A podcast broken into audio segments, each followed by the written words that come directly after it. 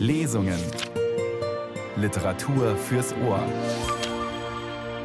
Ein Podcast von Bayern 2. Und heute mit einem Augenmenschen zu Gast in der Sendung, der Illustratorin Kat Menschik. Willkommen in der literarischen Lesung. Hallo. Und um noch eine Frau geht es heute bei uns, die sehr, sehr stark im Visuellen verwurzelt war. Das war ihr Medium. Stummfilmstar Asta Nielsen, nämlich große, ausdrucksvolle, dunkle Augen, dunkler Pagenkopf. Das ist so ein Stummfilmgesicht, das man sicher kennt. Was aber nicht so viele wissen, ist, Asta Nielsen hat auch geschrieben. Und Kat Menschik hat gerade Erzählungen von Asta Nielsen illustriert. Darüber und daraus heute mehr. Mein Name ist Judith Heidkamp und jetzt wird gefeiert.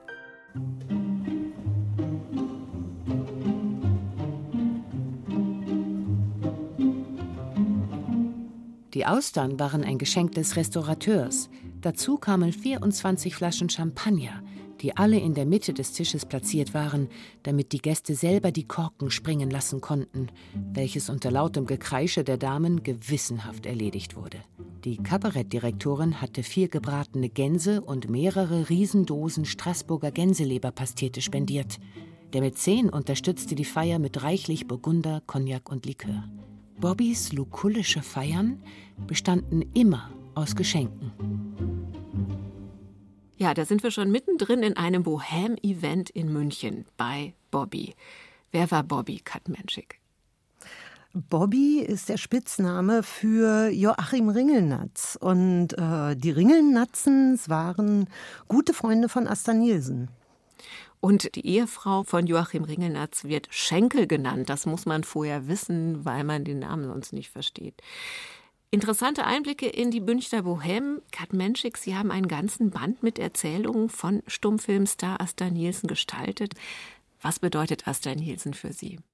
Ich würde sagen, dass sie echt ein Vorbild ist für mich, weil sie in ihrer Zeit, also in den 20er Jahren des letzten Jahrhunderts, wirklich so eine feminine Vorreiterrolle eingenommen hat, dass sie äh, Prostituierte gespielt hat, dass sie in Männerkleidung gespielt hat, dass sie ganz sensible und zarte und burschikose und total vielseitige Figuren dargestellt hat. Und das mit einer Lebhaftigkeit und einer Freude, die ansteckend ist. Wie sind die Geschichten zu Ihnen gekommen? Mir wurden die Geschichten angetragen von einem Freund, der auf Hiddensee lebt, der sagte, äh, kennst du die überhaupt? Und ich kannte die nicht. Und ich glaube, das wird sehr, sehr vielen Lesern so gehen, dass das gar nicht in unserem Bewusstsein ist, dass Asta Nielsen so zauberhafte Geschichten geschrieben hat. Und ich war wirklich verblüfft von der Qualität und von dem Humor und von der Einfühlsamkeit der Geschichten. Und ich denke, dass wir mit diesem Band wirklich richtig einen kleinen Schatz heben. Sie muss ein sehr freier und auch irgendwie unerschrockener Mensch gewesen sein mit dieser Bandbreite an Dingen, die sie getan hat. Und auch ein sehr humorvoller, wie man an dieser Geschichte ja zum Beispiel merken kann. Genau, also es ist ja wirklich so eine Bohem-Geschichte aus den 20er Jahren, wie man sich das immer vorstellt. Und ehrlich gesagt, wenn ich die lese oder als ich sie illustriert habe, bin ich fast so ein bisschen neidisch und wäre so gerne mit ihr und ihren Freunden befreundet gewesen und hätte selber mal an diesen rauschenden Festen teilgenommen. Und jetzt ist das Stichwort Hiddensee gefallen. Es ist eben nicht nur diese Geschichte, die tatsächlich in München spielt. Das Buch hat aber vielmehr etwas von mehr. Warum? Das hängt so ein bisschen auch mit meiner persönlichen Geschichte zusammen. Hiddensee ist eine kleine Insel in der Ostsee und die bereise ich als Gast schon mein Leben lang. Also ich bin dieser Insel verbunden, liebe die sehr. Und auf dieser Insel hatte Asta Nielsen ein Sommerhaus. Ihr berühmtes Karusel, das wurde von Max Taut gebaut, so ein kleines, sehr, sehr feines Bauhausgebäude ist das. Und die Leute pilgern dorthin. Es gibt ein kleines Trauzimmer in diesem Häuschen. Und überhaupt ist Asta Nielsen auf Hiddensee wahnsinnig berühmt. Also überall wird von ihr gesprochen und man kann von ihr lesen und über sie lesen und sich die Dinge anschauen. Und so bin ich darauf gekommen, als wir dann diese Sammlung an Geschichten hatten, dass ich in erster Linie ein Ostseebuch machen wollte. Und ich habe das wirklich ganz bewusst so gestaltet, wie auch ihr Karusel aussieht. Das ist nämlich blau-weiß gestreift und das ist auch die Grundgestaltungsidee des Buches. Es gibt immer mal ein klein bisschen Rot an Lippen zum Beispiel, dass es ein Lippenstift rot ist oder wenn wir an der Ostsee sind, wie eine kleine rote Boje, die im Meer schwimmt. So habe ich mir das gedacht. Und was ich persönlich wirklich richtig, richtig schick finde, das ist ganz, ganz schön geworden, ist ein Silberschnitt um den Buchblock. Es ist glänzt so schön und der Titel ist auch silbern geprägt.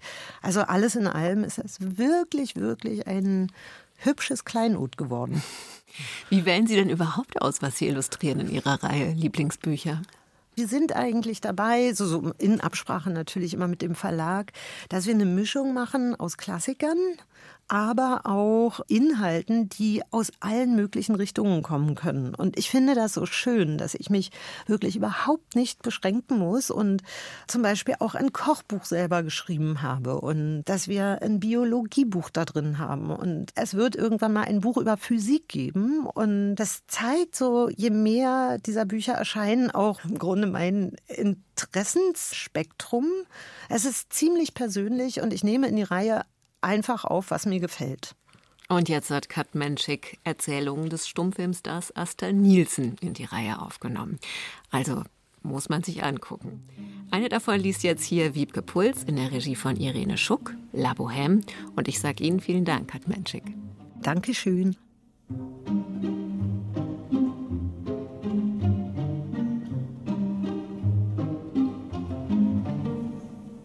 Ich lernte die beiden kennen, während Bobby in Berlin auftrat. Als einen Tag vor seinem 50. Geburtstag ein Gastspiel von mir in München zu Ende ging, lud er mich zu dem geplanten Fest ein. Er war überaus erleichtert über meine Zusage, denn tatsächlich hatte er kurz zuvor einen berühmten Akademieprofessor kennengelernt. Dieser hatte veranlasst, dass eine angesehene Kunstgalerie ein Bild von Bobby erwarb, eine große Ehre für den Autodidakten. Natürlich wurde auch der Professor geladen, teils als Dank für die Vermittlung, aber natürlich auch, um diesen einflussreichen Mann mit zahlreichen Malerfreunden bekannt zu machen, denn Bobby war immer ein hilfreicher Freund. Und als die Zusage dieses wichtigen Mannes eintraf, verfiel selbst Bobby einen Moment in eine nicht unbegründete Nervosität. Du weißt, sagte er zu mir, Maler werden oft nach ein paar Gläsern ein bisschen undiszipliniert, und der Alte ist ziemlich unnahbar. Da ist deine Anwesenheit ein Geschenk des Himmels. Wenn die Maler in ihrer Ausdrucksweise zu unrasiert werden, könntest du dann glätten, indem du dich um den Professor kümmerst? Zusätzlich hatte sich Bobby vorgenommen, seine Malerfreunde sicherheitshalber, ohne dass sie es mitbekamen, vor dem Treffen einem Lehrgang in gutem Benehmen zu unterziehen. Unglücklicherweise setzte er diesen Lehrgang aber direkt vor der Feier an, nicht ohne einige Gläser anzubieten. Der große Tag kam. Der Professor machte sich mir in der Diele bekannt, gemeinsam betraten wir dann das Wohnzimmer. Die beiden Maler, Mehr von dieser Sorte kann man nicht unter einem Dach versammeln, da ist Vorsicht geboten, und auch Bobby waren so ausgelassen, dass zu vermuten war, dass sie den ganzen Nachmittag dem feuchtfröhlichen Lehrgang gewidmet hatten. Und als sich der Professor, dessen Namen ohnehin jeder kannte, höflich vorstellte, schlug ihm der eine jovial auf die Schulter. Freue mich, alter Knabe. Und ein Zucken glitt über das Gesicht des weißhaarigen Gentleman. Insgesamt waren 21 Personen anwesend. Ein Zeichner der Zeitschrift Simplicissimus, begleitet von einem rothaarigen, recht auffallenden weiblichen Anhängsel, der berühmte Flieger Ernst Udet, ein international bekannter Gastronom samt etwas zwielichtiger Gattin, einer, der so aussah, als wäre er jederzeit bereit, seine gefüllte Brieftasche zur Verfügung zu stellen, samt seiner in sich gekrochenen Frau, die stark unter ihm zu leiden schien, ein Jetset-Baron mit Baronin in Silberlamé von Kopf bis Fuß, die Direktorin von Bobbys Kabarett, monumental in weiße Seide gekleidet und mit einem Rosenbeet auf dem Busen, zwei äußerst bunt gekleidete Damen, die anscheinend in enger Verbindung zu den Malern standen und in äußerst gehobener Stimmung waren, ein Sattler-Ehepaar, bei welchem Bobby in schlechten Zeiten logiert hatte, Und zum Schluss ein äußerst musikalisch wirkender Fotograf, der offensichtlich Schenkel zur Hand ging. Heute in der Küche. Normalerweise wohl auch anderenorts, was Bobby, der auch in der Ehe seine Junggesellengewohnheiten nicht abgelegt hatte, nicht störte. Die Herren trugen Smoking. Mit Ausnahme der Maler, die in ihren isländischen Pullovern so aussahen, als hätten sie die Pinsel gerade zur Seite gelegt. Und nicht zu vergessen der Sattler, der in einem übergroßen Gehrock nahezu verschwand. Nach ein paar enormen Drinks, die in überdimensionalen Biergläsern serviert wurden und ungewöhnlich kräftig waren, ging man zu Tisch, besser gesagt, man schwankte in seine Richtung. Flackernde Kerzen und wohlriechender Blumenschmuck empfingen die lautstarke Gesellschaft. Das Speisezimmer konnte anständigerweise zehn Personen beherbergen, heute waren wir aber einundzwanzig, was dazu führte, dass wir jeweils halb auf dem Stuhl und halb auf dem Schoß des Nachbarn saßen. Bobby und ich hatten am oberen Ende des Tisches halb auf dem Fensterbrett Platz genommen. Am anderen Tischende sah ich den Professor, weiß und aufrecht, neben Schenkel, eingeklemmt zwischen dem Tisch und der schmalen Küchentür, durch welche das Essen erscheinen sollte. An seiner anderen Seite, besser auf seinem Schoß, saß die vollschlanke Kabarettdirektorin, und alle Hochachtung für den seltenen Gast war in Spiritus und Frauen versackt. Vermutlich war ich die Einzige, die ihm überhaupt noch Beachtung schenkte, denn alle anderen waren ohnehin damit beschäftigt, sich einen Platz am Tisch zu erkämpfen, ohne kleinliche Rücksicht auf den Nachbarn. Als der Tumult geringfügig abflaute, schrie Bobby nach Essen. Es gab aber keine Reaktion, woraufhin Schenkel ihren Tischherrn verließ, sich hinter seinem Rücken in Richtung Küche hinausquetschte und kurz darauf mit einer riesigen Platte mit Austern wieder zum Vorschein kam. Da der Türrahmen für die Platte aber beträchtlich zu eng war, musste diese etwas abgekippt werden, und das Eiswasser ergoss sich im Schwall über den Nacken des Professors und hinter seinen Stehkragen. Er schüttelte sich wie ein nasser Pudel. Dann lächelte er, sei es aus angeborenem Taktgefühl oder als Folge der genossenen Atombombendrinks.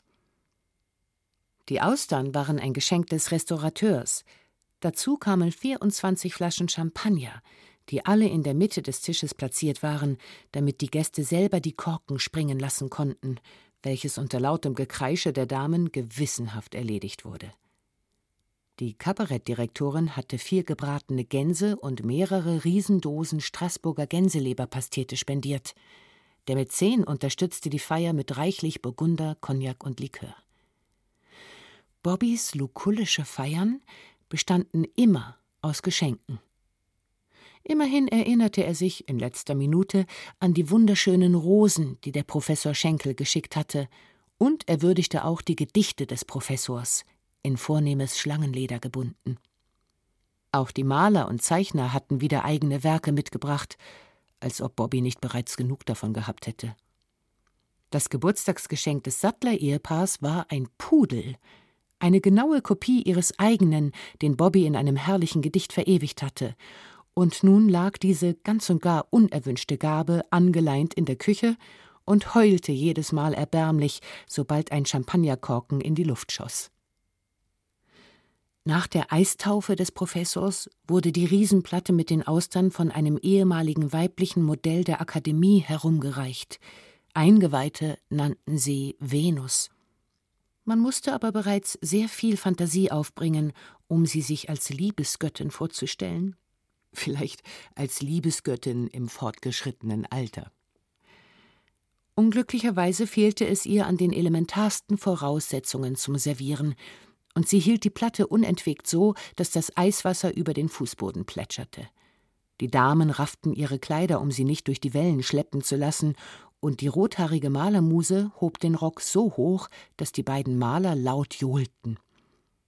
Nachdem die Austern verzehrt waren und der Champagner hinuntergespült war, wurden die leeren Flaschen unter den Tisch geworfen, wo sie unbeachtet zwischen unseren Beinen hin und her rollten. Als sich die Teller unter den leeren Austernschalen bogen, stand das Problem des Tellerwechselns an. Venus schlug sich auf der einen Seite des Tisches mit den Tellern und Schalen herum, Schenkel auf der anderen. Ich warf einen Blick in Richtung des Professors, um mich über seinen Zustand zu vergewissern, und sah ihn gerade noch mit einem Stoß Teller in Richtung Küche verschwinden, von wo er bald darauf mit abgewaschenen Tellern zurückkehrte. Er war wirklich ein Weltmann, der die Dinge nahm, wie sie kamen, und dabei noch freundlich lächelte. Soweit er reichen konnte, versuchte er, die Teller zu verteilen, unterstützt von vielen hilfreichen Händen der Damen, die sich dabei erhoben, wobei sie das Eismeer unter dem Tisch vergessen hatten und laut aufschrien, wenn die Kleider aufs neue nass wurden. Der Baronin war es gelungen, sich vom Tisch wegzuschrauben. Sie lehnte an der Wand und entfernte Eisstücke aus ihren Silbersandalen. Vom unteren Ende des Tisches schrie Bobby nach Essen, irritiert und nervös von der langwierigen Bedienung. Der Arme hatte Hunger, denn Austern waren nicht sein Fall. Er hatte bisher ausschließlich flüssige Nahrung zu sich genommen. Venus, die in der Küche seine Klagen gehört hatte, erschien umgehend in der Tür mit einer Riesengans auf einer Platte. Da wir alle aber noch keine sauberen Teller vor uns hatten, stürzte Schenkel zu ihr, um sie zu stoppen, woraufhin die Gans von der Platte rutschte. Im letzten Moment wurde sie vom Professor mit beiden Händen abgefangen. Beflissen legte er das Tier mit einem Gesichtsausdruck zurück, als befände er sich in einer Art unterhaltsamer Götterdämmerung. Dann servierte Venus in unserer Ecke. Eine zweite Gans war inzwischen aufgetaucht. Doch da es immer noch nicht genügend Teller gab, wurde die Gans einfach zwischen den Austernschalen überwältigt. Nun begann der Fotograf, die Burgunderflaschen zu entkorken, die man zum Temperieren an den Heizkörpern aufbewahrt hatte, worüber der Mäzen, der edelmütige Spender, heftig den Kopf schüttelte. Bobby fand die Gans nicht ganz gar und schrie aus vollem Halse nach der Straßburger Pastete, welche umgehend vom Professor aus der Küche geholt und freundlich lächelnd serviert wurde. Ein neuer Tumult brach aus. Einer schrie nach der Gans, der andere nach der Pastete, die Burgundergläser wurden gefüllt und schnell wieder geleert, der Wein floss über das Tischtuch und mischte sich mit fließendem Kerzenwachs. Schenkel, die auch nicht mehr ganz nüchtern war, kehrte aus der Küche zurück, wo sie sich beim Zerlegen der Gans in den Finger geschnitten hatte und nun ein Taschentuch um die verwundete Hand gewickelt trug. Sofort entledigte sich der Professor der Direktorin und küsste galant Schenkels verwundeten Zeigefinger. Die Stimmung um den Tisch näherte sich dem Chaos. Alle Arten von Hemmungen waren langsam aber sicher beseitigt. Nur Venus und der Fotograf besaßen noch so etwas wie eine Verbindung zur Realität. Er war unentwegt mit Weinflaschen und Korkenziehern beschäftigt, sie kämpfte einen vergeblichen Kampf mit Platten, Schalen und Tieren, die entweder ihr Ziel nicht erreichten oder gleich vor den Augen verschwanden. Der Zeichner erhob sich, so gut er konnte, um Bobby zu huldigen. Um das Gleichgewicht nicht zu verlieren, musste er beide Hände mit großer Kraft auf eine der losen Tischplatten stemmen, mit dem Ergebnis, dass der Tisch sich erhob wie eine Klappbrücke. Dabei fiel zunächst das Glas der Gastronomengattin um, der Inhalt ergoss sich über ihr weißes Kleid, so dass sie einer frisch geschlachteten Isolde sehr ähnlich sah. Sie war nicht leicht zu beruhigen, nahm sich aber großartig zusammen, um die Festrede nicht zu stören. Dabei wäre es besser gewesen, sie hätte gestört. Denn diese Rede enthielt zwischen den Zeilen erhebliche Unverschämtheiten gegen den Professor und die beiden Maler. Für Bobby dagegen fand man sehr passende, wenn auch nicht sehr geschmackvolle Wendungen. Anschließend erhob sich der Professor, anscheinend total ernüchtert. Er hatte allerdings auch nicht viel Zeit gehabt, etwas zu trinken, so wie er ständig zwischen Küche und Tisch hin und her eilte, und pries die Frauen in blühenden Wendungen, besonders aber Schenkel. Als endlich die Hochrufe abgeklungen waren und man mühselig wieder Platz nahm, blieb Schenkel stehen. Und während nun die eine Hälfte der Gäste bereits saß, die andere noch stand, hielt sie eine Rede auf Bob.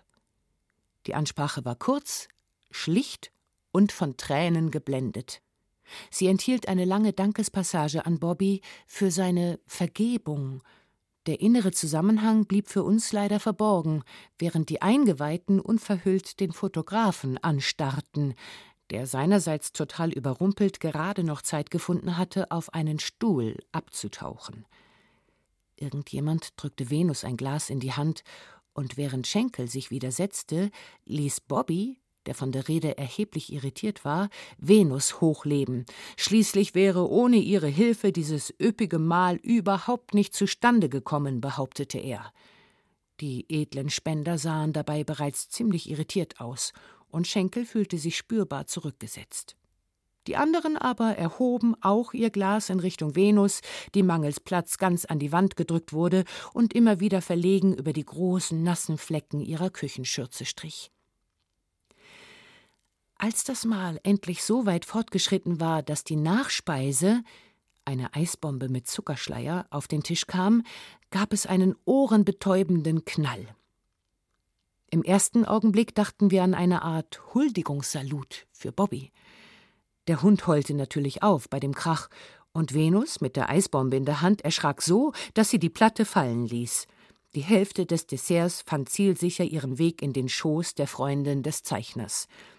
Glücklicherweise hatte diese aber schon bei dem feuchten Austernessen ihr Kleid so weit aufgekrempelt, dass ein paar hellrosa Schlüpfer sichtbar geworden waren, und die faszinierten Maler nutzten nun hocherfreut die Gelegenheit, diese von dem schmelzenden Vanilleeis zu befreien. Bobby ging noch einen Schritt weiter und schlug vor, dass sie sich der nassen Schlüpfer entledigen sollte, eine Aufforderung, der sie auch sofort nachkam, erstaunlicherweise, getragen von Schüchternheit, diskret unter dem Tischtuch. Da gleichzeitig das Heulen des Hundes immer herzzerreißender wurde, äußerte jemand den Verdacht, dass ein Unglück geschehen sei. Der Professor warf einen Blick in die Küche. Dort lag der Pudel und rang mit den Wassermengen, die aus einem geplatzten Wasserrohr sprudelten.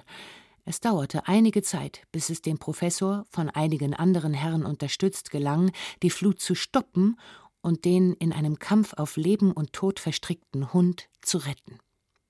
Ab sofort gab es natürlich überhaupt kein Wasser mehr, was die beiden Maler für total unwichtig hielten, weil sie sowieso nie Wasser benötigten, weder zum Trinken noch zum Baden.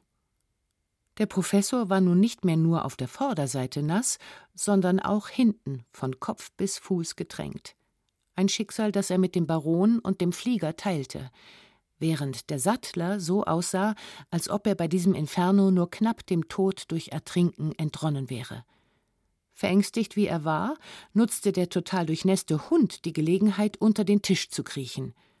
Da zwischen den rollenden Flaschen kein Platz mehr für ihn war, rettete er sich verzweifelt in die gute Stube, wo er aber leider den Hermelinumhang der Mäzenengattin mit einem Hundekorb verwechselte. Ich verspürte eine gewisse Erleichterung bei dem Gedanken, dass der Aufbruch nicht mehr lange auf sich warten lassen würde. Zu dieser Zeit spuckten die Maler nämlich bereits äußerst scharfsinnige Bemerkungen durch ihre bartumkränzten Lippen zum Thema junge Kunst kontra alte und verbreiteten sich weitschweifig über verknöcherte Professoren. Nach Schenkels Rede hatte man dem Professor mit einem lauten Na dann Prosit, du alter Gauner, zugetrunken, während er gütig vor sich hin lächelte. Er lebte eben auf dieser gehobenen Bildungsstufe, auf der man jeden Eklat vermeidet, gleichgültig in welchen Kreisen man sich gerade befindet. Schließlich erhoben wir uns vom Tisch und, ich muss es gestehen, nach diesem Zeitpunkt ist mein Gedächtnis von erheblichen Löchern gekennzeichnet. Doch ich glaube, mich an Wörter zu erinnern, die man ohnehin nicht zu Papier bringen kann. Natürlich ertönten sie aus der Ecke, wo die beiden Maler Platz genommen hatten. Ich erinnere mich aber auch daran, dass die Kaffeetasse des Professors plötzlich neben der meinen stand, vielleicht als zarter Hinweis auf die Aufgabe, die Bobby mir früher am Abend zugedacht hatte. Ich erinnere mich aber auch daran, dass der Zeichner zu den Malern hinüberschwankte, dass die erste Backpfeife fiel und mit ihr ein Stuhl umkippte. Dann macht mein Gedächtnis einen großen Sprung. Ich sehe nur noch das weiße Haupt des Professors über meine Hand gebeugt in der Auffahrt vor meinem Hotel. Am nächsten Tag musste ich München verlassen, bedauerlicherweise recht früh, stark verkatert. Und trotz strahlender Oktobersonne kreisten meine Gedanken unaufhörlich um Eis, um ganze Eiswüsten bis hin zu ungeheuren schneebedeckten Weiten. Erst einige Jahre später, etwa um die Zeit der Geburtsstunde des Nationalsozialismus, als Bobby und Schenkel bereits in Berlin wohnten, erfuhr ich, wie die Feierlichkeiten geendet hatten. Die beiden hatten am nächsten Tag kein einziges heiles Glas und keinen Spiegel mehr, kein Stuhl hatte mehr als zwei Beine, als einziges unbeschädigtes Objekt blieb das Krokodil unter der Decke erhalten. Gott sei Dank, sagte Schenkel, haben wir so noch eine Erinnerung an das Münchner Künstler- und Bohemleben. Und dann fügte sie wehmütig hinzu: Ach ja, damals verstand man die Feste zu feiern. Damals war das Leben lebenswert. Habt ihr jemals den Professor wiedergesehen? fragte ich. Nie, sagte Bobby. Eigentlich merkwürdig. Es war doch so nett an dem Abend. Und dass er niemals meinen beiden Freunden unter die Arme gegriffen hat, wundert mich auch. Noch nicht. Aber vielleicht kommt es noch.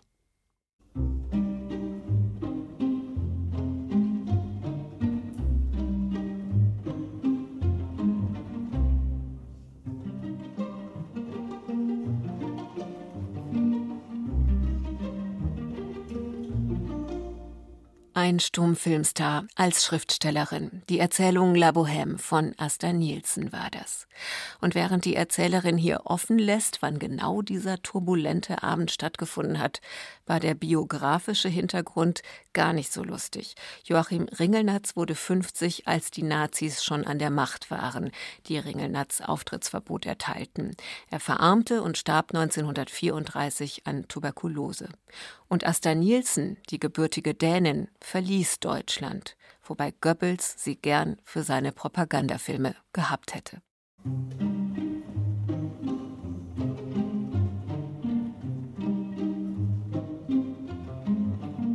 Wiebke Puls las La Bohème, eine Erzählung von Asta Nielsen. Regie Irene Schuck. Technik Christiane Gerhäuser-Kamp. Übersetzt hat Ellen O. Hagedorf.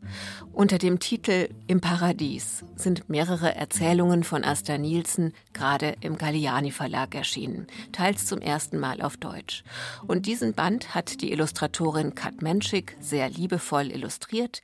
Sie war in dieser Ausgabe der Radiotexte Kleines Format ja auch zu hören. Wer nachhören will, mit freundlicher Genehmigung des Verlags sind Lesung und Gespräch auch in unserem Bayern 2 Podcast Lesungen zu finden. Danke fürs Zuhören, sagt Judith Heidkamp.